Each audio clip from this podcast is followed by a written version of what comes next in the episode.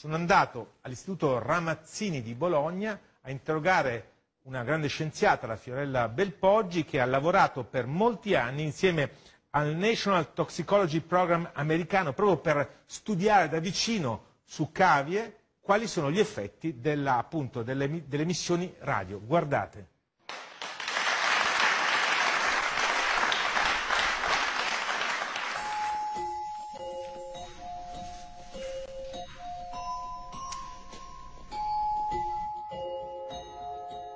Bentivoglio, Bologna.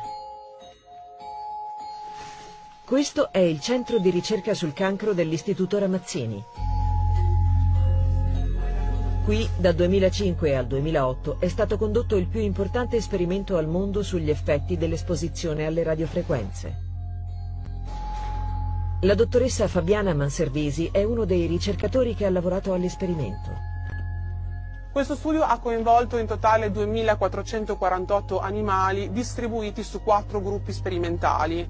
Eh, tutti gli animali eh, trattati hanno subito una eh, di radiofrequenza pari a 1,8 GHz ma con un campo elettrico diverso.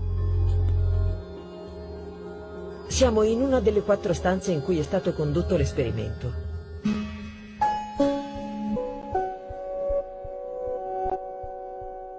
L'antenna è collocata al centro di questi toroidi eh, che simulano quasi un condominio. L'irraggiamento avviene in maniera uniforme per tutti gli animali alloggiati in questi, possiamo definirli, mini appartamenti. Per questo studio sono stati scelti i ratti perché uomo equivalenti. Tra tutti i mammiferi sono quelli che rispondono agli stimoli in maniera molto simile agli esseri umani. Dalla fase prenatale fino alla morte sono stati irraggiati 19 ore al giorno con l'intensità di 1,8 GHz, quella del 2G e del 3G. Noi abbiamo scelto questa intensità per simulare la trasmissione delle radiofrequenze delle antenne della telefonia mobile e delle stazioni radiobase. Noi abbiamo avuto i risultati contemporaneamente ad uno studio fatto negli Stati Uniti con lo stesso modello sperimentale che però studiava esposizioni molto più simili a quelle del telefonino. La dottoressa Fiorella Belpoggi ha supervisionato personalmente lo studio ed è stata la prima ad accorgersi di una corrispondenza tra i tumori rilevati dal suo istituto e quelli analizzati dalla ricerca del National Toxicology Program americano. Sorprendentemente sono apparsi tumori rarissimi nel cuore. In particolare a mutare sono le cellule di Schwann. La mia collega mi porta questi preparati, iniziamo a leggerli. Uno, uno schwannoma del cuore, su 100 animali circa maschi, dopo una ventina di casi un altro schwannoma del cuore, un altro schwannoma del cuore.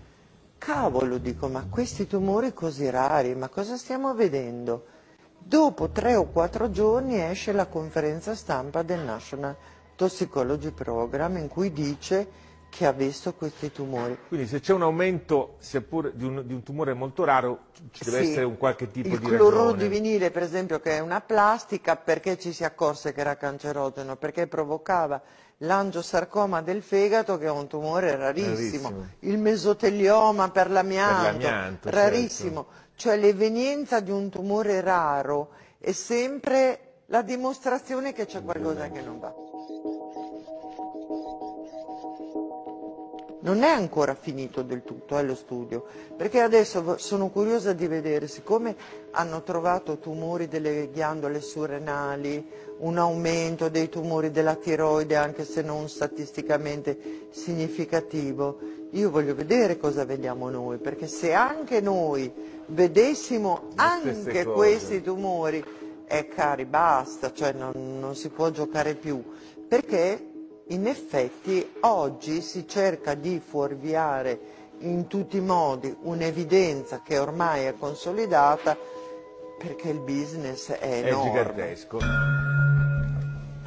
attraverso il 5G passerà il futuro del mondo, alcuni dicono. Vorrebbero, sarà- Sì, ma vorre- non so se ce l'hanno chiesto, però lei lo vorrebbe di azionare il suo frigorifero da, da- da qui, per esempio, parlare adesso. con la lavatrice, magari Parlare con la lavatrice, guidare senza volante. Noi delle onde millimetriche che verranno utilizzate per, Per il il 5G, 5G.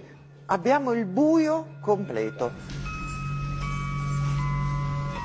Siamo in balia di un'industria che non ha investito un centesimo per la sicurezza dei propri prodotti e questo non si può fare, è illegale. In Europa è illegale. Adesso 5G. basta. Il 5G deve passare uno scrutinio sulla sicurezza.